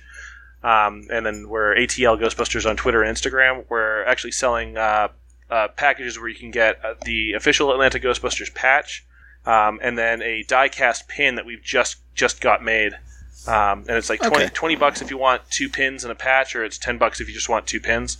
Um, there's a there's a button pin and a, and a die-cast pin, and that all goes towards our American Cancer Society fundraiser. Okay. And this episode's going to be going live uh, about two weeks after we record this, so it, Yeah. that's probably going to be about when you guys are doing this stuff. Yeah, it's it's gonna uh, it's like yeah, I guess it, it might be a little too late for that, but even so, we're we're always we're always getting money for the next uh, the next year's relay, so it doesn't really matter if you can make it this time or not. You'll still get your you'll still get your um, your pins and patches as long as we don't run out before then. Okay. Um, well, are you gentlemen ready to move on to some questions? Yeah, why Yep, let's do it. Okay. Um, first, let's get out of the way a person who actually sent us several questions. Some guy named Joel. Um, oh boy. Some, some some guy named Joe. Um, let's see. Wait, Joel or Joe? Joe. Okay. I, I was trying to make a joke at that, but then like I fucked up when I was saying the name because I'm used to saying Joel because Yeah. because of teen, teenagers with attitude. No, because But- if it was Joel, I was going to uh, respond with sarcastic flippancy. But if Yeah. it's somebody else, I'm not going to do that. Well, I, Not immediately, anyway. the the joke I was making is that it is it is Joe who is here on this on this podcast. okay. sent us questions before he knew he was going to be guesting. Yeah. Right. Uh, Okay. you So yeah. just All recorded it last week, and I was uh, I was in Orlando last week for a Star Wars celebration, so I couldn't do it then. Yeah, it got postponed because it, just sometimes we have to postpone the recording for various reasons. A lot of the time, it's because my weird sleep schedule makes it so that I'm just too tired to do it. Yeah, I hear you. Um, but let's uh, let's let's see. Um, if you were trapped in a parallel dimension where ghosts ruled the world, which Ghostbuster would you want there with you? Um, I'm gonna go with Egon. Yeah, I was gonna go with the same. Yeah, Egon's definitely the smart choice. Uh, I, would, Yeah. I, would, I would definitely. Uh, I think I would probably take uh, take Ray or Winston easily as well. I just it's just please please not not Venkman. Not Venkman. Venkman, okay. would, Venkman We would- said so many nice things about him today, but Listen, Van- Venkman is a complex character, but if it was between you and him, and he didn't know you, and he was not friends with you, he would feed you to a demon to get out of that place. Yeah. All right. Um, let's see. Also from you, uh, they made so many Slimer and the real Ghostbusters household products: shampoo, toothpaste, juice drinks, gummy candy, cereal, etc. What product that you use every day would be improved if it more closely resembled a green, manifest- green manifestation, uh, ectoplasmic manifestation of gluttony and hedonism? Um, Dude, you're really good at writing these questions. Like, listen, the the mumbo jumbo uh, Ghostbusters talk is is a talent of mine. Okay, the- to answer the question, I guess my wallet because if it was bright green, it'd be easier to spot. I'm I'm gonna go with my my wristwatch because the glow in the dark button stopped working, and I kind of wish I could actually still make it turn green. All right. Well, the you know the, the downside to that is it's going to smell really bad, and it's going to eat. That's anything, fine. It's going to eat, and the wallet's going to eat anything you put into it, though. If it's Okay, that's less fun. Uh, well, let me tell you about something about. Let, let me tell you something about uh, being a guy who constantly wears a watch. There's a smell anyway. Yeah. yeah. So, just just a little pro tip. Um, anyway, uh, one more from uh, this mysterious Joe character. Um, the Ecto One was a '59 Cadillac Miller Meteor ambulance or a hearse. I, I guess the yeah, it- I guess that's that, is- that model that- was, that that model was made both ways. oh, okay. So it's Yeah, because when, when you use put ambulance slash hearse, I didn't know if that was you like saying. I didn't know if that meant ambulance was the original, and then hearse was like the you were referring to the remake or the reboot or the sequel or whatever. in uh, in the at least in the movie, um, I think I don't know if it's supposed to be a hearse or not, but the model that they used was an ambulance variant. Variant, uh, but in the uh, in the cartoon, I don't know if I think I think they refer to it as a hearse, uh, both in the real Ghostbusters and in Extreme Ghostbusters. And then it's very clearly a hearse in uh, in Answer the Call in like the 2016 reboot. Um, 'cause- Yeah, they they very they lean into the being a hearse in that one, which makes sense. which I actually which I actually liked. I, I liked that touch. um, I actually have an Uh, answer. but yeah, for this. what weird vehicle would you want to make into an ectomobile? So Oh, VW Beetle. One of the modern, like, 90, uh, early 91s. Shit, I have a I have a '70s model Beetle uh, uh, conversion, uh, a photo that I have I could share with you. Fuck, yeah, I'd actually Awesome. be interested in seeing that. Also, yeah, an older Beetle would be, like, the second pick, but I specifically think, like, the very weird looking. I fucking loved that car as a kid. I have no idea I still why. love that It's car. just- yeah, it's just such a goofy looking vehicle. I love it. They almost made it black, and they almost gave it its a mind of its own with like a computer control system. And I'm so glad that those were things that got left on the cutting room uh, floor because I love. you see, I kind, I, I love the like. I remember the VW Beetle, like the later '90s one, came in like a weird lime, like a reflective lime green, and I fucking loved that color scheme as a kid. Hell, it basically And- looked and- like ectoplasm green. Go figure. Yeah, basically. Um, kind of speaking of the the reboot, I kind of would want that doofy bike that Kevin was riding around on in that movie. the Ecto Two. Yeah, It has a it has a license plate. It says Ecto Two. That's on it. great. They made two of those bikes. Ah, nice. excellent. Yeah, that was a good. That was a really good move. I, I liked that they included the Ecto Two, even though it like barely was on screen at all. Um, ah, I cannot find. I, I lost a lot of stuff with a hard drive crash, and I don't. I cannot find the VW Beetle Ecto, though I do have a smart car Ecto, which is hysterical. Um, Nice. Any rate, the uh, the one that I would pick would be um, the there's a uh, someone in my con- in my apartment complex has a a white like very well taken care of 1980s model Chevy uh, AWD Astro van, that's white with like chrome trim. And every time I walk by it, like it's got like the fat tires on it and everything, I'm just like, oh man, just a, a red stripe on this thing. You know, trick out the sliding door so it opens up, you know, uh, opens up outwards and like hang stuff on the inside. Like it's already a work van, so it makes sense. It's a commercial vehicle, and like I just I just fantasize about turning that thing into an Ecto One, mostly because it has a nice flat roof that I could put a big old roof rack on top of. Nice. All right, so let's move into some uh, some Twitter questions from other people. Um, from at Dory Mingu, you ever watched the Filmation Ghostbusters, and were they unreal? I mean, I think we actually have- covered that already. I've never watched it. Yeah, I haven't seen it either. Yeah. Okay. Well, in that case, not a whole lot to talk about. But yeah, it was it was interesting. There was a lot of squash and stretch, and like they lived in a haunted house, and there was a lot of crazy creatures. So it was pretty unreal, I'd say. Okay. Uh, this one is from at Fletch Topper. Uh, oop, hello. Oh, okay. Oh, oh, so that's the that's the yeah, smart I, car. I put the smart car into the into the chat. okay. Excellent. All right. Um, all right. Let's try the question again. Uh, at Fletch Topper, if given the opportunity, would you start or become a regular co-host on a weekly podcast that's dedicated to rewatching a '90s kids show? No, God, why would you do that? No. Why Yeah, would that's I a- ever do that? Yeah, that that I- sounds like it would just consume you. I mean, I would. I just don't have the time. Nerd. Yeah. Oh God. Guilty Next as charged. Um, from at Maxi Satan, assuming a level playing field, who would win? The original Ghostbusters, the reboot Ghostbusters, or Danny Phantom and his friends? Danny Phantom got that shit on lock. I think. I know nothing about Yeah, I- Danny I, Phantom. would I would immediately say that Danny Phantom's at a severe disadvantage with being being uh, ghost powered. I would think of it. The thing about okay, here's the thing about Danny Phantom though.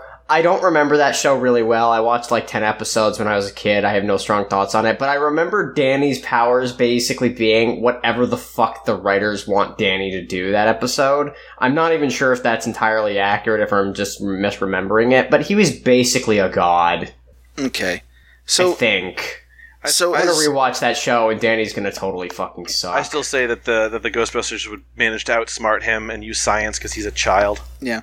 Well, there's still the part where we're still have to take into consideration the original Ghostbusters v reboot Ghostbusters, and my thinking here is it's it's kind of a toss up. And here, here's the thing: we have seen the original Ghostbusters accomplish a lot more, but that's because we've seen a lot more of them. Even even if you just take it within the context context of their films, because like with the original Ghostbusters, like they bust Slimer, and then we see like a whole bunch more stuff happen. But with like the reboot ones, we only ever really see them bust one ghost, and then there's the big finale. Like they, we don't see much more of their career. So I like so if we're talking like if the if it's the OG Ghostbusters, but like in the timeline, it's before like that whole montage where they become famous and they're on magazines and shit. Uh, that I was about But to say. There's no montage in the 2016 movie, which means that the they have not had as much experience, so they would be at a disadvantage there. Yeah. So like, are we? Uh, so like, if we're leveling the playing field and assuming we're like earlier in the OG Ghostbusters timeline to be roughly equivalent, I mean, I guess it's just a toss up. But like, if we're just talking about like where they're at at the ends of their respective films, it's got to be the OGs, just So- purely based on experience. I would say. question though, hold on. What what is the exact wording of this question? Because this is relevant here. It was. It was- says, assuming a level playing field, who wins? The original Ghostbusters, the reboot Ghostbusters, or Danny Phantom? But are they fighting each other? Because Ghostbusters. It just says who would win. Maybe it's a, Ghost maybe it's a busting and people busting. Ghost busting and people busting aren't analogous. Assuming they're fighting in like a, assuming they're in like a battle royale style death game, killing each other. I'm not sure busting ghosts is really meaningful experience. I mean, I guess you Hmm. still have more experience operating the equipment, but have any of the reboot Ghostbusters killed anybody? Um, I would imagine that Holtzmann's probably killed a lot of people accidentally. Okay, but would they hesitate Possibly. to pull the trigger? Um, Erin would Hmm. would hesitate for sure. okay. Let's see. Patty probably would. She's she's too nice of a person. Abby, yeah. You know what? In fact, Holtzmann's the only one that I think could actually kill someone, and that's more because she has more ambiguous morality. I mean, Uh, so, Okay. does, and then- and then- so does Egon, though. yeah, e- Egon, but yeah, I don't know. Egon's been I, in that I feel like situation. Holtzmann and Egon each exhibit kind of, uh, k- kind of a lack of consideration for the well-being of other people. Capital S and- science is what is the is the biggest Yeah. thing on their mind. Yeah, So, Yeah. so I, I think I think it's Isn't- really going to come down to uh, Holtzmann v. Spangler is what we're dealing with. here. Yeah, hold on, no. Uh, the the original no because Winston. Win, uh, remember Winston's an ex-marine. Yeah, Winston's probably killed people. Yeah. Winston is only. Wait, I is think he the actually OG though? I thought that was I thought that was a cut subplot. It's or a cut something. subplot in the movie, but it is restored to canon in the comics, which take place in the movie universe. Um, Yeah, I think the OG Ghostbusters had it if, if that's what if that's what we're going with, okay. the only OG, thing I can just- remember about Winston in the in the cartoon is that he used to be a construction worker, but that's one of the few th- times he mentions his past. Okay, well, if he's a construction worker in New York, he's definitely killed people. Yeah. So, If he was in um, the union or not, that that's what it depends on. Yeah. Um, so let's move on. Uh, from at Greg C. Munn, uh, if you could reboot one childhood show, what would you choose and how would you do it? Um, Hmm. That's a valid question. it's tricky because my childhood shows are a whole bunch of different shows from a whole bunch of. I mean, I'm assuming they're talking about like cartoons. Yeah. So I, I guess just like which which one would you most want to see brought back? And s- you know, I'm gonna say Mighty Max. Yeah, there you go. Yeah. That's a good. because one. th- that that was another show that was able to get weirdly dark sometimes, and I feel like if if that happened again today, it could lean a bit harder into because it, was kind of sort of serialized. Like there was definitely a continuity and a, and a like there was definitely like there was definitely like a, a correct chronological order that things happened in, which is not usually the case for cartoons at the time. Well, it was ser- it was Like- like that show had a but it beginning and an end. It had a first and a last episode for sure, but I don't know that there were very many Yeah. episodes in between. Well, I mean, there, there, there, there were definitely like basically anytime Skullmaster was involved, the overarching plot would move forward. Um, but yeah, that's that's that's something I'd love to see get uh, rebooted. So for me, it's a two-way tie between Courage the Cowardly Dog and Megas XLR. Ooh, I'd see Okay. more Megas. Yeah, Hmm. both of them. Yeah. I don't I was in, actually I would think know. I was in college by the time that movie came, or that show came out, so I don't know if that. I was I- like, I feel in- like Megas could reach a wider audience these days than it did back in the day. yeah, I feel like it could as well. I I was gonna say I feel like a lot of the stuff it was making fun of is a lot more like Mainstream common knowledge. nowadays. Yeah, more mainstream. Yeah, mainstream. Pacific Rim happened basically. Yeah. God, that's What- what really. were you gonna say, Joe? though. Um, yeah, I was just I was thinking it was a lot of it had to do with the network not knowing what to, what the hell to do with it as well. Um, but I don't Yeah. know, man. I don't know. Um, like obvi- obviously, Ghostbusters is the one that, that holds up the most to me, and almost everything else that I was obsessed with as a kid has been rebooted. Um, you know, you had uh, you have uh, like all the Ninja Turtles. Like the Ninja Turtle shows these days are actually good. Uh, unlike Yeah. if you watch the the one that I grew up on, it's actually really bad. Yeah, no, they're Yeah. that show has not aged gracefully. I mean, it's something we've talked about on uh, TWA a lot. I don't know if we talked about it here on, on Pear Shaped, but I mean, Turtles Forever, pretty good. I'm a big fan of that. yeah. I don't Uh, know though. I mean, I actually like can't decide between Courage the Cowardly Dog and Megas XLR. And as for how you'd handle it, just make it good. That's all the advice I can give. all I think both of those shows you can.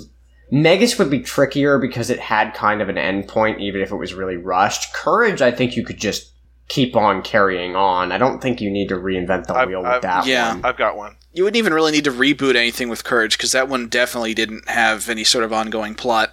Yeah, and like that show was a, a lot of times that show was deliberately anachronistic anyway, so Yeah. technology's not really a problem.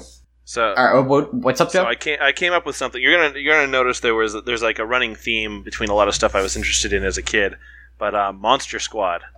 That's something I would see like the not not the kid show. I, I, I might be I might be calling it something wrong, but there was a team of, of people that traveled around the world and like and they were fight. But their their big bad guy was Dracula, but then they also had like like where there was a werewolf involved. There was like a Frankenstein uh, Frankenstein's monster was there and he was like he was an enemy at first, but he kind of became an uns you know an ally because he was he just wanted to be left alone, but he would sometimes get brought into plots. And it was I loved I thought that show was awesome. Uh, Nice. yeah, just people going around uh, attending to supernatural instances. So that was that's one to look up. Uh, I, I I I feel like it was called Monster Squad, but I'm yeah. I guess one other like this is more of a joke than anything, but I'd like to see a reboot of that Mortal Kombat cartoon because if have either of you ever seen that cartoon? Yeah, yeah. I saw, cartoon? I saw parts of it. The Mortal Kombat cartoon. Have Um, either I of you couldn't. ever seen I it? couldn't get through it. It- It's it's it is. it's bad. it is incredible. I mean, I'm, g- uh, we're gonna have to watch it eventually because it is 100 percent on the list of bonus episodes for Teenagers with Attitude. oh yeah, but, that like- show.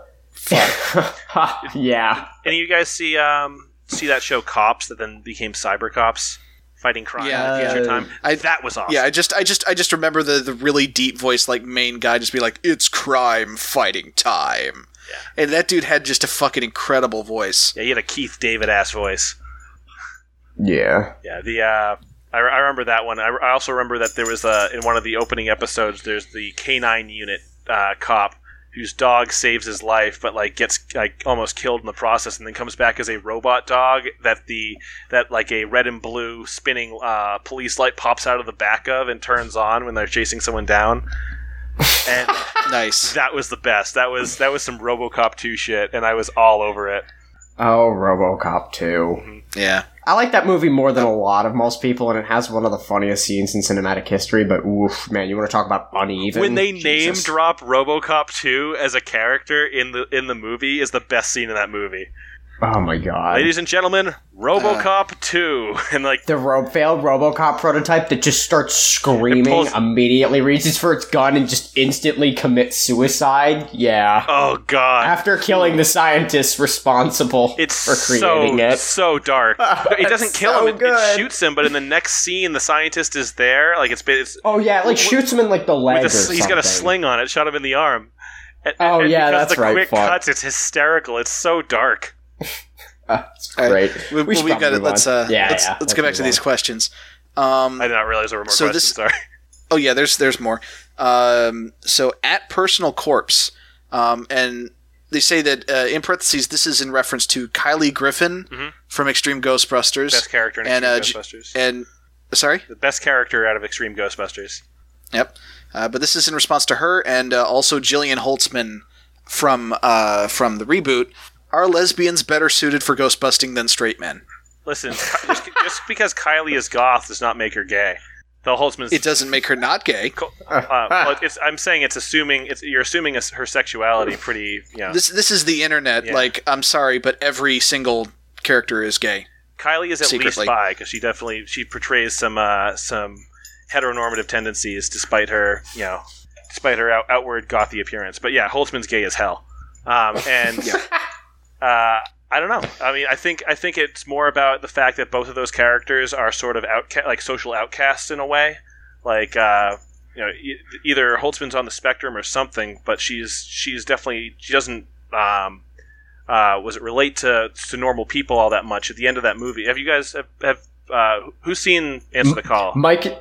Just Mike. Uh, Yeah. yeah, Mike has seen it. I have not. Uh, there's a scene at the end that is that's inc- yeah. I mean, I'm assuming Matt, you don't care if I tell you, but Yeah, go go for It's it. it's a The character thing. like, Um, so there's a scene at the end fun. where they're sitting around uh, the table after they've you know saved the day and they're finally getting recognition. Like the the the uh, or, or, or no, they're not getting recognition. They're specifically having a bullshit reason broadcast on the TV as to why they you know why they're not the, why they didn't save the day and whether and that it was all hallucination, drugs in the water. But the uh, but Holtzmann uh, they're they're they're toasting to their success. And uh, Holtzmann just says, uh, and she's been goofy the entire time. Um, and like really irre- irreverent and all that. And she just goes up, and everyone like sort of braces for whatever stupid shit she's about to spout out. She goes, "I just want to say that I've never had a family before." And I felt uh, that I found one with Abby, and now I feel like I found one with you two. And and thank you very much, and I love you. And she just like sits down, and there's just dead silence for like two beats, um, and just like you know, so that kind of it, it fleshes out her character in a big way, like why she's so why she acts the way she does, um, or at least like some history there. Like she just does has never really had friends. Um, so like her and Kylie, I feel like Kylie's obviously like a you know big goth like girl in the '90s. Probably didn't have a ton of friends either. Doesn't seem to. Doesn't really like the, does not like the living very much, as she states. Um, you know, I think that definitely makes you more attuned to the supernatural and stuff like that, where you're you're more likely to be noticing all this other stuff around you if you're if you're not taking part in like the main main part of society. So maybe that that's that's the common thread I see between those two characters. Okay. Yeah. Um, I'm going to go back to the original question and say yes. Yeah. Yes, lesbians are better at ghost busting. Because that's I know that's the answer that this that personal corpse wants, and that's the answer I'm going to give them. We provide we provide the fans what they want. Listen, we're Yes. we're always hiring. We are a equal opportunity employer. Um, so let's see. Uh, at Veldrin, um, after rewatching shows that you previously enjoyed as a kid, which were the most disappointing, and which turned out to be even better? Um, well, as far as what turned out to be even better, I'm, I, I'm actually. Here's the thing. This is going to be a weird pseudo cop out answer, but as far as most disappointing to revisit and one that turned out even better, I'm going to say Batman the Animated Series for both, mm-hmm. because the really good episodes of that show that everybody remembers are still legitimately fantastic. They are fucking incredible. The not as good episodes of Batman the Animated Series that people don't always remember are fucking dire. I agree. I've got Batman in my basement is almost unwatchable. And, and yeah, like the that show at its peak deserves all the praise it gets, but they also had to get a lot of episodes out, and there were some there were some stinkers for sure. Yeah. For me, uh, I don't know. I don't actually recall going back and like watching a cartoon that I really liked. And I mean, there are a couple of things where it's like, oh, this is a little simpler than I remember it being, but no like major disappointments for me. Well- Um, I'd say a show that's substantially better than I remember it being was actually He-Man and the Masters of the Universe. Because holy shit, that show is in- that show kind of sucks. Oh, that's not a happy doggo. Sorry about that that. show kind of sucks. Nah, you're He had something stuck in his That show. show. Oh, that's no good. Mm-hmm. I should have turned off my, my I- microphone for that though. No, no, you're good. You're good. I was just sad at the doggo. But yeah, that show is actually like incredible. Um, it's, and it's incredible for reasons both related to it being a better show than I thought it was being because it kind of is, and it's also related to that show absolutely giving no fucks whatsoever and kind of falling backwards into being completely fucking awesome. I've actually been watching a fair amount of that show recently, and I fucking love it. Okay. Um, as for every like everything else, like I largely had I credit to myself, my childhood self where it's due. I had fairly good taste as a kid, and the shows I remember really liking were shows like Samurai Jack. I remember liking Invader Zim. I remember liking Megas XLR. I remember liking Courage the Cowardly Dog. I remember liking shows that have largely withheld the test of time quite well. Um, and shows that I don't think have held up as well, like I'd say like something like Rugrats um, I didn't like very much as a kid, so I kind of just sidestepped that issue conveniently. Yeah, I I remember Okay. the the shows that I've seen in adulthood, like gone back to and actually seen some of.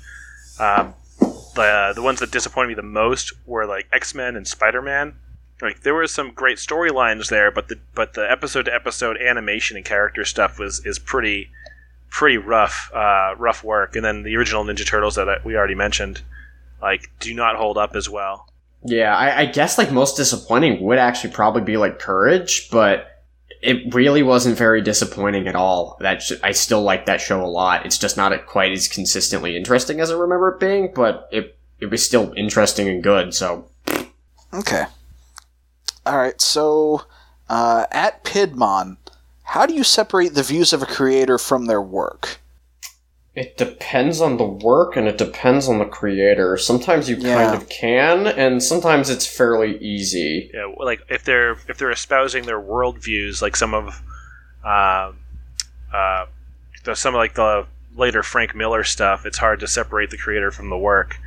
Yeah. But the Yeah. earlier stuff is not so bad. I, uh, so it's And but also like it's a personal call, and it's also not something like you're not under any obligation to justify when you do and do not separate a creator from their work, nor are you under any obligation to be consistent about it. Yeah, Like- nor are you under any obligation to do meticulous research to figure that shit out because, like, Jesus Yeah. Christ. Like if if if you find out that the person who made something you like is a piece of shit and you decide to jump ship, that's your call. If you decide not to jump ship, that's also your call. That's fine. Like just yeah.